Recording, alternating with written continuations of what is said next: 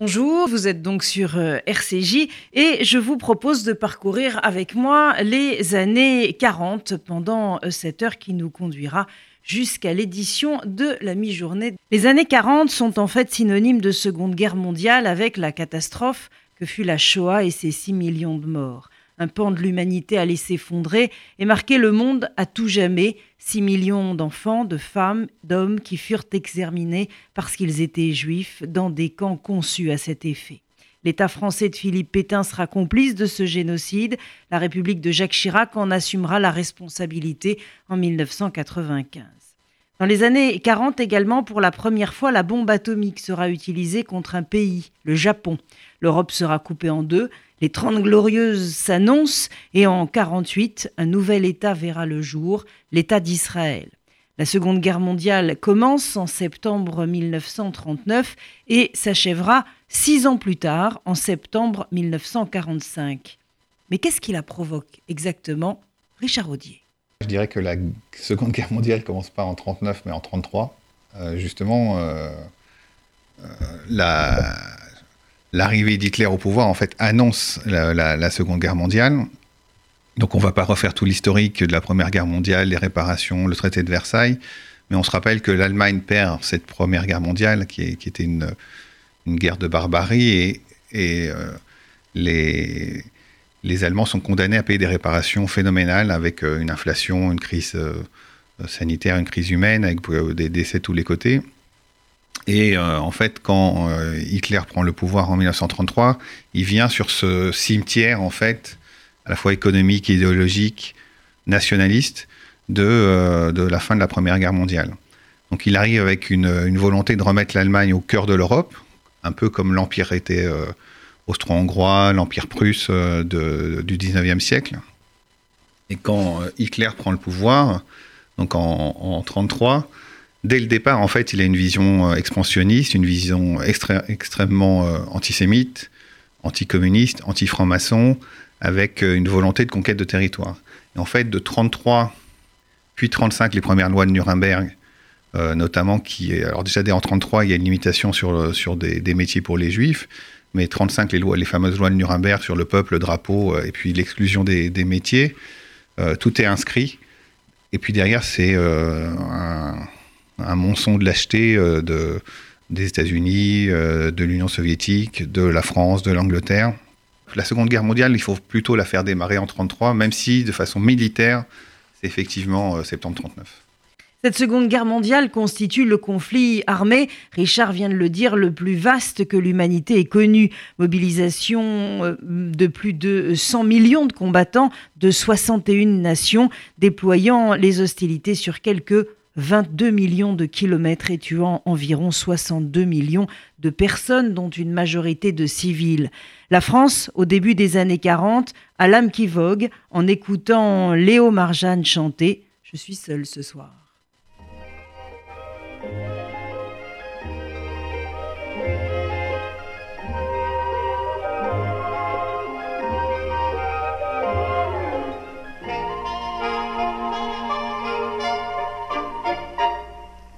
Viens de fermer ma fenêtre, le brouillard qui tombe est glacé.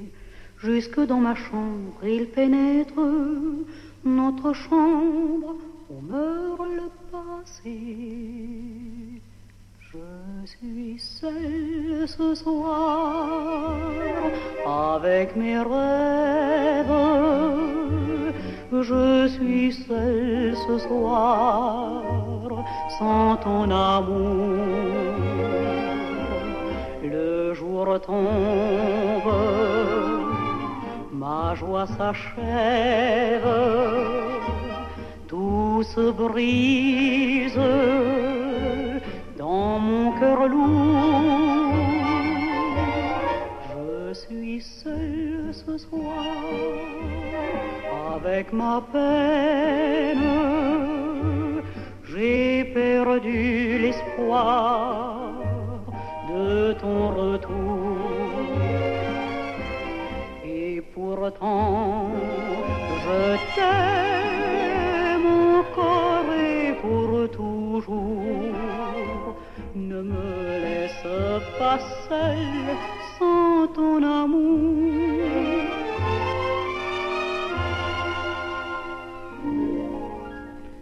La cheminée, le vent pleureux, les roses ses feuilles sans bruit, l'horloge en marquant les quarts d'heure d'un son grêle berce l'ennui.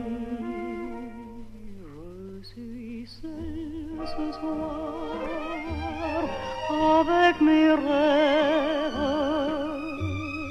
Je suis seule ce soir sans ton amour. Le jour tombe, ma joie s'achève, tout se brise dans mon cœur lourd. Je suis seule ce soir ma. J'ai perdu l'espoir de ton retour. Et pourtant, je t'aime encore et pour toujours. Ne me laisse pas seule sans ton amour.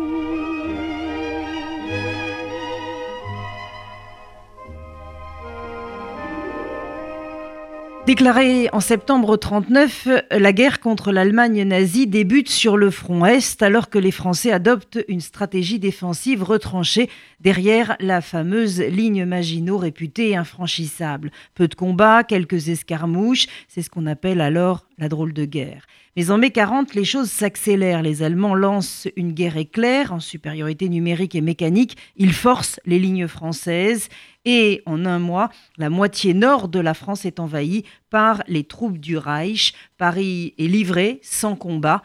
Affolés par cette invasion, plus de 8 millions de civils prennent la route, fuyant devant les bottes allemandes. C'est l'exode.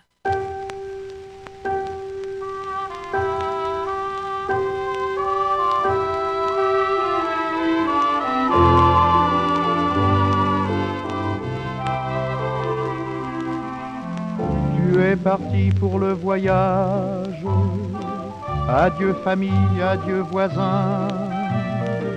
Adieu le clocher du village. Tu chanteras sur ton chemin. Et tout le long de la grande route, ton cœur ne perdra pas l'espoir. Jamais de pleurs, jamais de doute peux te dire chaque soir dans un coin de mon pays, une fille me sourit, une fille au cœur bien tendre, une fille qui saura m'attendre, elle attendra mon retour car je reviendrai un jour. Oui, je reviendrai la prendre, car cette fille, c'est mes amours. Dis-toi quand tu penses à ta belle, elle m'aime avec fidélité, puisqu'elle m'aime, je n'aime qu'elle buvons un verre à sa santé. Je ne suis pas seul en ce monde, et quelque part dans mon pays, je connais une tendre blonde qui boit à ma santé aussi. Dans un coin de mon pays, une fille me sourit, une fille au cœur bien tendre, une fille qui saura m'attendre, elle attendra mon retour, car je reviendrai un jour, oui je reviendrai la prendre car cette fille, c'est.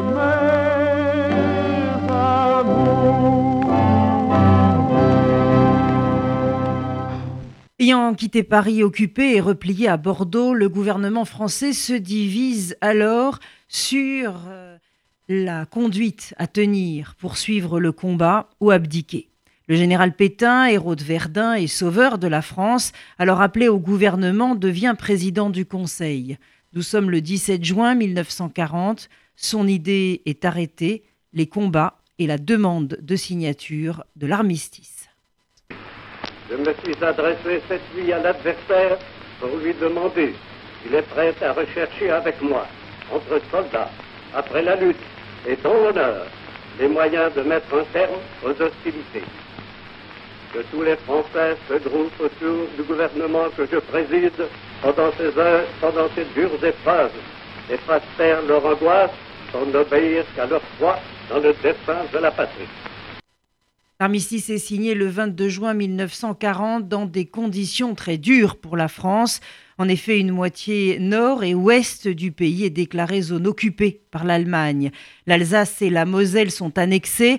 La République est comme foudroyée par la défaite. De l'autre côté de la Manche, le jeune général de Gaulle, exilé à Londres, adopte quant à lui une toute autre posture et refuse la défaite. Il lance d'ailleurs un appel radiodiffusé le 18 juin 40, un appel à la résistance. J'invite les chefs, les soldats, les marins, les aviateurs des forces françaises de terre, de mer, de l'air, où qu'ils se trouvent actuellement, à se mettre en rapport avec moi. J'invite tous les Français qui veulent rester libres à m'écouter et à me suivre. Vive la France, libre, dans l'honneur et dans l'indépendance. Inféodée à l'Allemagne nazie, la France fait l'objet d'un pillage économique, humain et territorial. Le régime de Vichy, qui s'oriente très rapidement vers une politique de collaboration et mène de manière autonome la persécution des Juifs, puis contribue à leur déportation en Allemagne et en Pologne. La vie en France sous l'occupation allemande se caractérise par la pénurie et la répression. Les problèmes de ravitaillement touchent rapidement les magasins français qui manquent de tout Face à ces difficultés de la vie quotidienne, le gouvernement vichysois répond en instaurant les cartes de rationnement et autres tickets d'alimentation. Des films sortent durant cette période, et notamment l'un qui marquera l'histoire du cinéma, La fille du puisatier de Marcel Pagnol.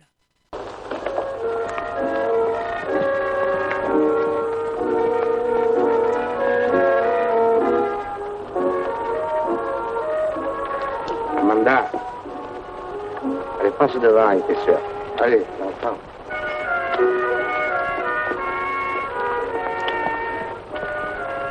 Lucia, j'ai à te parler. C'est maintenant qu'il faut que je te perde. Je le savais, père. Le car passe à deux heures au bout de cette route. Tu le prendras, tu iras à Fuveau, chez ma soeur Nathalie. Elle est blanchisseuse là-bas. Tu lui diras ce qui se passe, elle te comprendra. Parce qu'elle a fait des bêtises graves, elle aussi. Elle s'occupera de toi.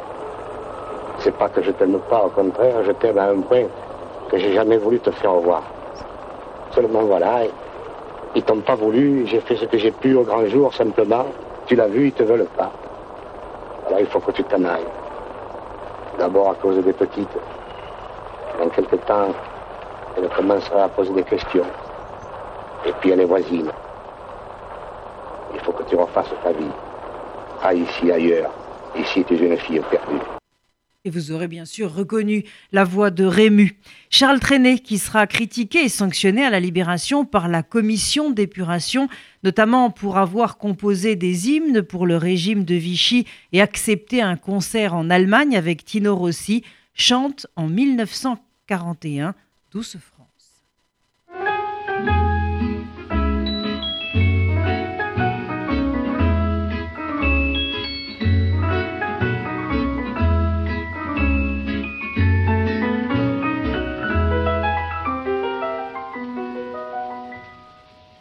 Revient à ma mémoire des souvenirs familiers. Je revois ma blouse noire lorsque j'étais écolier. Sur le chemin de l'école, je chantais à pleine voix des romances sans paroles, vieilles chansons d'autrefois.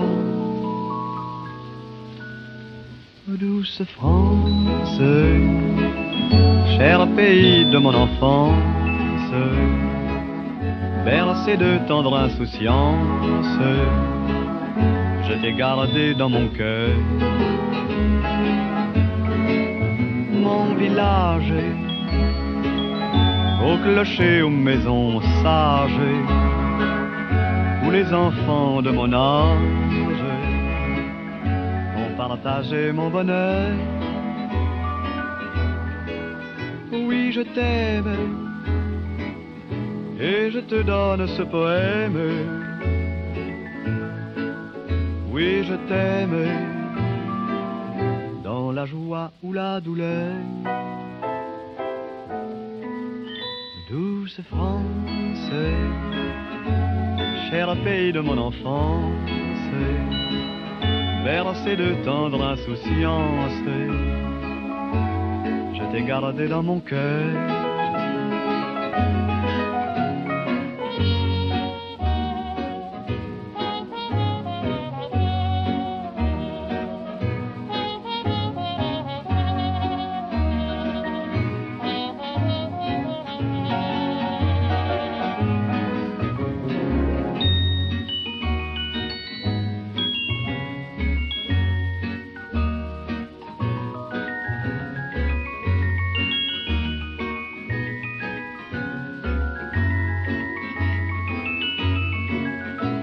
Je t'aime. Et je te donne ce poème. Oui, je t'aime. Dans la joie ou la douleur. Douce France, cher pays de mon enfance, bercé de tendre insouciance, je t'ai gardé dans mon cœur, t'ai gardé dans mon cœur.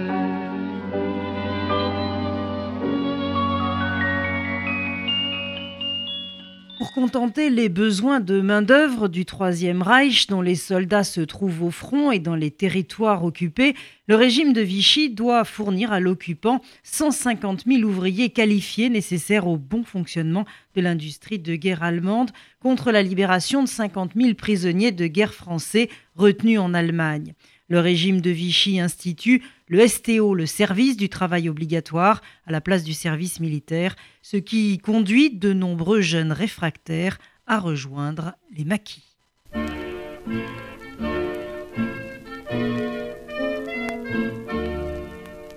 Ils se sont enfuis dans la nuit pour ne pas aller en Allemagne, quittant leurs parents, leurs amis, se cachant dans la montagne. Et pour mieux servir le pays, ils ont pris le maquis. Ce sont ceux du maquis, ceux de la résistance, ce sont ceux du maquis, combattant pour la France, bravant le froid, bravant la faim, défiant l'horrible esclavage, bravant l'aval, bravant ces chiens, sans jamais perdre courage. Ce sont ceux du maquis, ceux de la résistance, ce sont ceux du maquis, jeunesse du pays. Ils ont bravé tous les périls dans leur âpre lutte secrète, sans souliers, sans pain, sans fusil, descendant de leur retraite, souffrant et luttant jour et nuit, nos amis du maquis. Ce sont ceux du maquis, ceux de la résistance, ce sont ceux du maquis, combattant pour la France, bravant le froid, bravant la faim, défiant l'horrible esclavage, bravant l'aval, bravant ces chiens, sans jamais perdre courage. Ce sont ceux du maquis, ceux de la résistance, ce sont ceux du maquis, jeunesse du pays. Dès le jour du débarquement, dès l'aurore de la victoire, ils ont frappé les Allemands en plein jour, en pleine gloire, se joignant à tous leurs amis, nos amis du maquis. Ce sont ceux du maquis, ceux de la résistance, ce sont les effectifs, c'est l'armée de la France.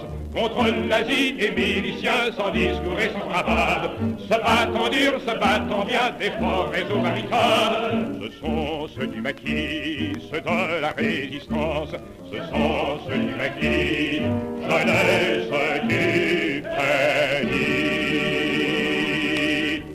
Dès le début de l'occupation, le régime de Vichy, qui est désireux de garder le contrôle de l'administration des Juifs français, édicte un statut des Juifs. C'est une machine infernale qui va se mettre en place, un étau qui va se resserrer peu à peu. Pourtant, quand Pétain arrive au pouvoir, les Juifs ne sont pas particulièrement inquiets. Explication, Richard Audier. Les Français juifs qui soutiennent Pétain, c'est plutôt des, des, Français installés, euh, qui ont une conscience politique, qui ont aussi une vision euh, de, la défense du territoire par rapport euh, au régime nazi, euh, d'une déliquescence aussi de la France après la, chute du Front populaire, de 36 à 39. Donc il y a tout ce, ce, contexte politique qui fait qu'une partie de la communauté juive française regarde Pétain avec, disons, moins de défiance que d'autres, mais c'est une minorité absolue, puisque, que ce soit les juifs étrangers, tous les exilés, la France a accueilli depuis justement 1933 les, les exilés d'Allemagne et d'Autriche, avec des intellectuels, avec des poètes, avec les partis communistes, avec des loges maçonniques. Donc cette culture de l'immigré oppressé qui est en France dans la communauté juive, elle est partagée, elle est connue. Et euh, c'est en même temps tous ces juifs euh, d'Europe de, l'Est qui, euh, des années 20 euh, jusqu'aux années, jusqu'au début de la guerre, en fait, fuient ce bloc soviétique antisémite et viennent en France. Donc Pétain, c'est le vainqueur de la guerre 14-18, donc c'est un héros militaire. Donc c'est vrai que le premier réflexe en tant que Français, on pense d'abord à un conquérant militaire. En zone occupée, les lois allemandes obligent les juifs à porter l'étoile jaune. À Paris, ils sont également contraints d'emprunter la dernière voiture du métro. Puis les rafles, organisées par les services et les forces allemandes, avec l'aide de la police française, se succèdent d'abord en zone occupée, puis en 42 en zone libre, après l'invasion de celle-ci par les forces d'occupation allemandes. Les rafles, les billets verts, la rafle du Veldiv particulière. Richard. La rafle du Veldiv, c'est 16 juillet 42. Euh, c'est très particulier parce que euh, on, a en tête la rafle du billet vert qui est euh, un an avant, mais qui concerne plutôt d'abord des hommes. Les gens sont venus à des convocations. La rafle de, juillet 42, en fait, c'est une vraie rafle. C'est-à-dire que les gens sont pris chez eux à domicile. C'est une préparation avec des fichiers qui viennent rafler les familles entières à leur domicile et qui les emmènent au vélodrome d'hiver dans les, camps d'internement. Et là, en fait, on a une vraie organisation euh, à la fois militaire, industrielle, politique de, de, des, ennemis économiques de la France, qui est ce que sont les Juifs pour euh, le régime de Pétain. Et là, on est vraiment dans une démarche purement antisémite. Euh, quand je dis purement antisémite, parce que pour moi, l'antisémitisme, c'est par nature génocidaire. C'est-à-dire que si une personne est raciste, elle peut supporter l'existence de l'autre. La personne antisémite, elle ne sait plus vivre. C'est un peu comme le Covid, quoi. On déteste le Covid, même on le voit pas, on se demande où il est, est-ce qu'on l'a ou est-ce qu'on ne l'a pas. Et donc dans le, le, la, pensée du, du, régime de Vichy, c'est ça. Le juif est partout et nulle part. C'est ces fameuses expositions sur le péril juif. Et les rafles viennent éliminer un problème. Au total, 75 000 juifs sont exterminés, soit le quart de la population juive présente en France à la veille de la guerre.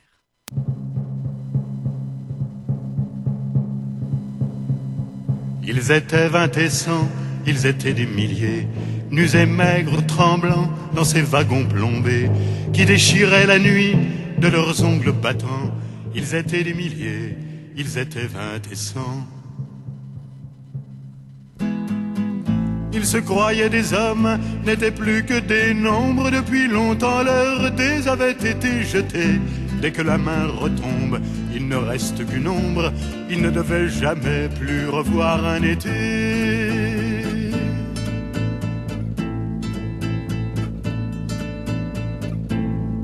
La fuite monotone et sans hâte du temps survivre encore un jour, une heure, obstinément. Combien de tours de roue, d'arrêt et de départ qui n'en finissent pas de distiller l'espoir. Ils s'appelaient Jean-Pierre, Natacha ou Samuel. Certains priaient Jésus, Jéhovah ou Vishnu, d'autres ne priaient pas, mais qu'importe le ciel, qu'ils voulaient simplement ne plus vivre à genoux.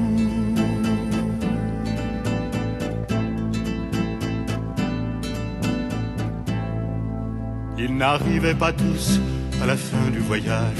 Ceux qui sont revenus peuvent-ils être heureux? Ils essaient d'oublier, étonnés qu'à leur âge, les veines de leurs bras soient devenues si bleues.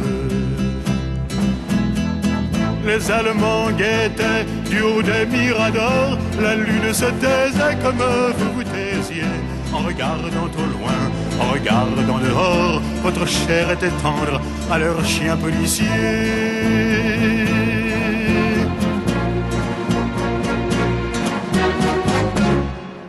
On me dit à présent que ces mots n'ont plus goût, qu'il vaut mieux ne chanter que des chansons d'amour, que le sang sèche vite en entrant dans l'histoire, et qu'il ne sert à rien de prendre une guitare. Mais qui donc est de taille à pouvoir m'arrêter? L'ombre s'est faite humaine aujourd'hui, c'est l'été. Je twisterai les mots s'il fallait les twister pour qu'un jour les enfants sachent qui vous étiez.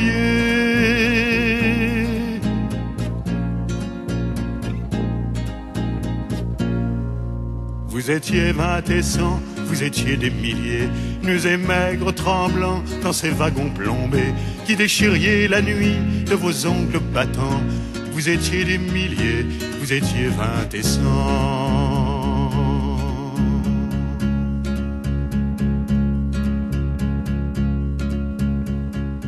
L'on sait peut-être moins et qu'il faut sans doute préciser, Richard Audier, c'est qu'une résistance juive va s'organiser. La résistance juive, c'est euh, un des sujets les plus mal connus, j'allais dire, euh, parfois de nos auditeurs, mais aussi des, livres d'histoire. Les juifs n'ont pas d'État, euh, puisqu'Israël naît en 48. Donc comment on résiste face à une barbarie telle que le nazisme quand on est juif? Alors il y a la résistance connue euh, l'affiche rouge avec Manoukian et les Arméniens euh, de, la résistance française, euh, qui, est très importante, avec les Juifs du Parti communiste qu'on connaît également. Mais en réalité, les Juifs vont s'investir de façon majoritaire, enfin proportionnellement majoritaire, dans les armées nationales dans lesquelles ils sont. on estime qu'il y a à peu près 200-250 000 Juifs dans l'armée américaine. On estime qu'il y a entre 600 et 800 000, voire 1 million de Juifs dans l'armée soviétique. Euh, donc les juifs combattent et sont en surnombre par rapport aux, populations euh, non juives de ces pays. En Angleterre, c'est pareil. Il y a aussi la brigade juive de Palestine qui vient euh, combattre notamment les Italiens dans, les déserts d'Afrique. Donc en fait, la, résistance juive, elle est à la fois dans la résistance française, un petit peu idéologique par, pensée politique, comme on va la retrouver au, ghetto de Varsovie, avec euh, la Chomera de Saïr, euh, des, mouvements de ce type, ou les mouvements bundistes, mais elle se fait aussi dans les armées nationales, avec un engagement sur les forces militaires euh, très fortes. Donc c'est vrai que l'image que l'on a de la résistance juive, elle est très faussée en France, parce qu'on le, voit comme un mouvement de résistance.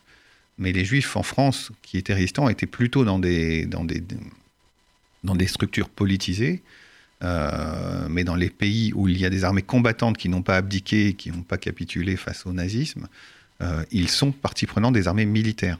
Ami, entends-tu le vol noir des corbeaux sur nos plaines? Ami, entends-tu ces cris sourds du pays qu'on enchaîne?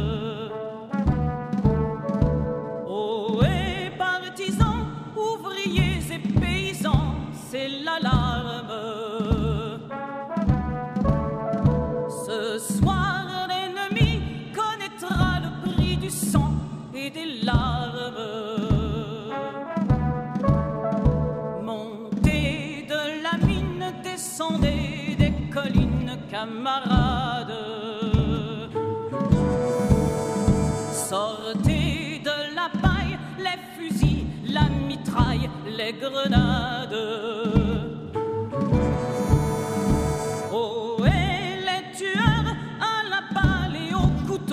tu évites. Oh, et attention à ton fardeau, dynamite.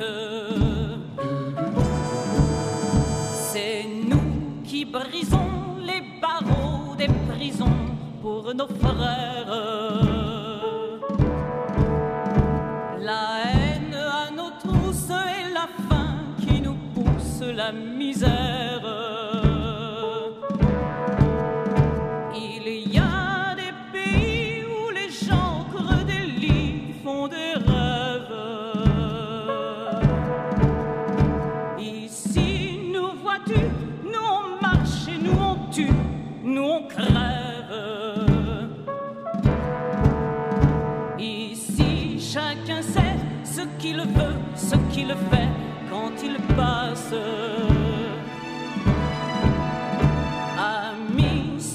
Tombes, un ami sort de l'ombre à ta place. Demain, du sang noir séchera au grand soleil sur les routes.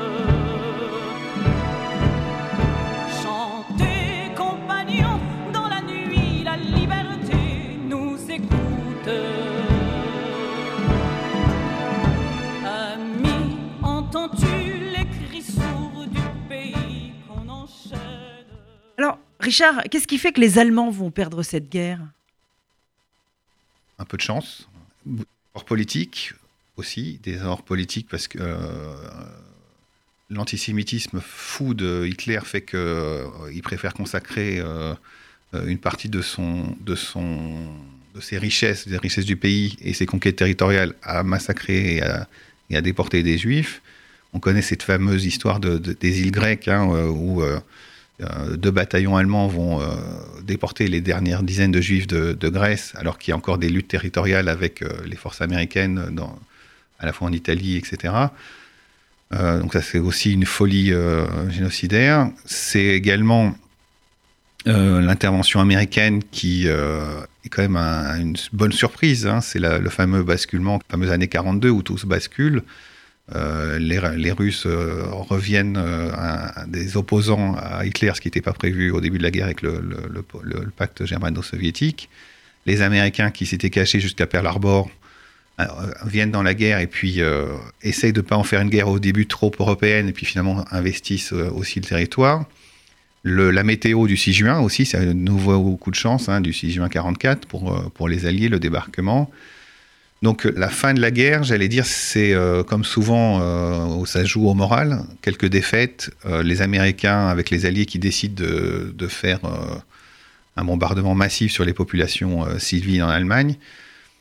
En fait, une guerre s'arrête quand les acteurs se fatiguent pratiquement. Voilà, on, est vraiment sur une guerre qui se termine, j'allais dire presque faute d'opposants territoriaux. Mais euh, la guerre va se poursuivre en fait par d'autres moyens, euh, par, euh, par l'évasion de certains dignitaires nazis, par les exilés qui ne peuvent pas retourner chez eux, hein, puisqu'en fait, là aussi, on disait tout à l'heure 33-45, le début de la, Seconde Guerre mondiale, mais quand on analyse bien, pour notamment ces, pour ces juifs européens qui vont être libérés du joug nazi en 1945, en théorie, ils étaient censés retourner chez eux. Sauf qu'ils ne retournent pas chez eux. Ils ne retournent pas en Pologne, ils ne retournent pas en Lituanie, ils ne retournent pas en Ukraine, ou très peu. Et puis, euh, ceux qui y retournent sont parfois victimes d'antisémitisme, jusqu'en 46, les, les fameux pogroms de 46 en, Pologne, où ils vont dans des camps de déplacés. J'allais dire pratiquement jusqu'à la création d'Israël, il va y avoir des juifs en déshérence dans l'Europe entière. Donc la fin de la guerre, pour les juifs en tout cas, euh, ce- c'est presque la création d'Israël. Voilà, il y a une date symbolique de la reddition allemande, mais en même temps, euh, voilà, une guerre telle que la Seconde Guerre mondiale ne peut pas se terminer avec une date calendaire. La guerre est finie, la France est libre, Charles de Gaulle est accueilli en héros national à Paris. hommes et femmes qui sommes ici, qui sommes ici chez nous, dans Paris, levés, debout, pour se libérer, et qui a su le faire de ses mains. Non, nous ne dissimulerons pas cette émotion profonde et sacrée. Il y a là des minutes, nous le sentons tous, qui dépassent chacune de nos pauvres vies. Paris, Paris outragé, Paris brisé, Paris martyrisé, mais Paris libéré. Libéré par lui-même, libéré par son peuple avec le concours des armées de la France, avec l'appui et le concours de la France tout entière, c'est-à-dire de la France qui se bat, c'est-à-dire de la seule France, de la vraie France, de la France éternelle. Paris Libre chante, chante à tue-tête, sa joie retrouvée avec Maurice Chevalier, Petite fleur de Paris.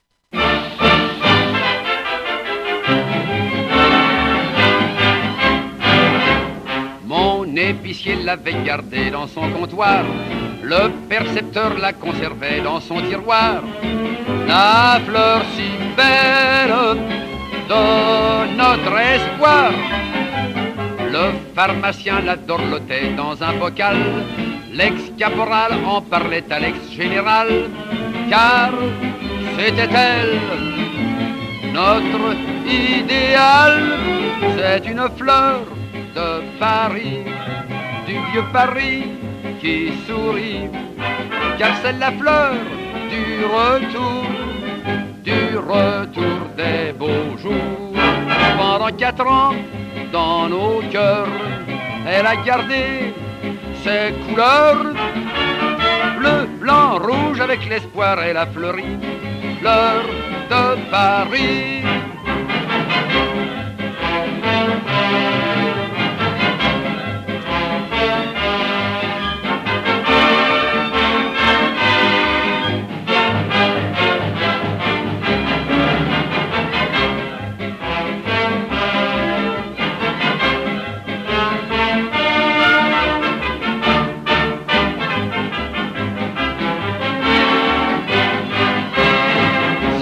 Fleur de chez nous, elle a fleuri de partout, car c'est la fleur du retour, du retour des beaux jours. Pendant quatre ans, dans nos cœurs, elle a gardé ses couleurs, bleu, blanc, rouge, elle était vraiment avant tout fleur de chez nous.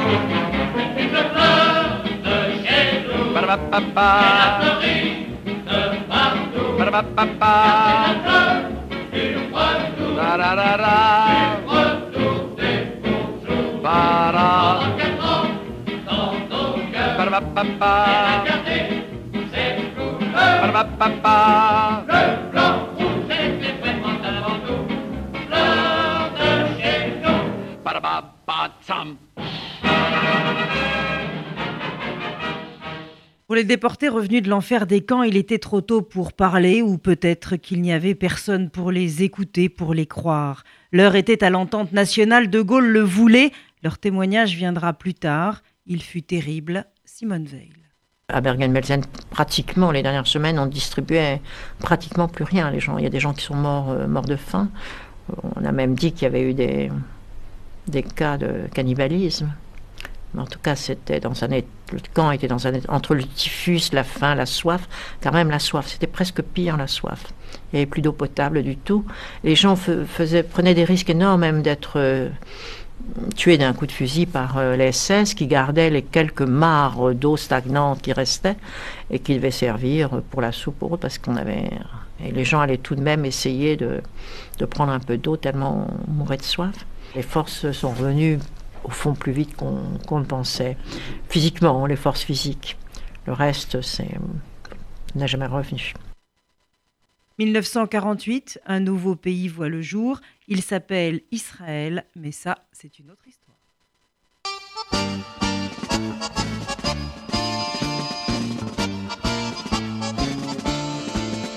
בהרים כבר השמש מלהטת, ובעמק It's a power.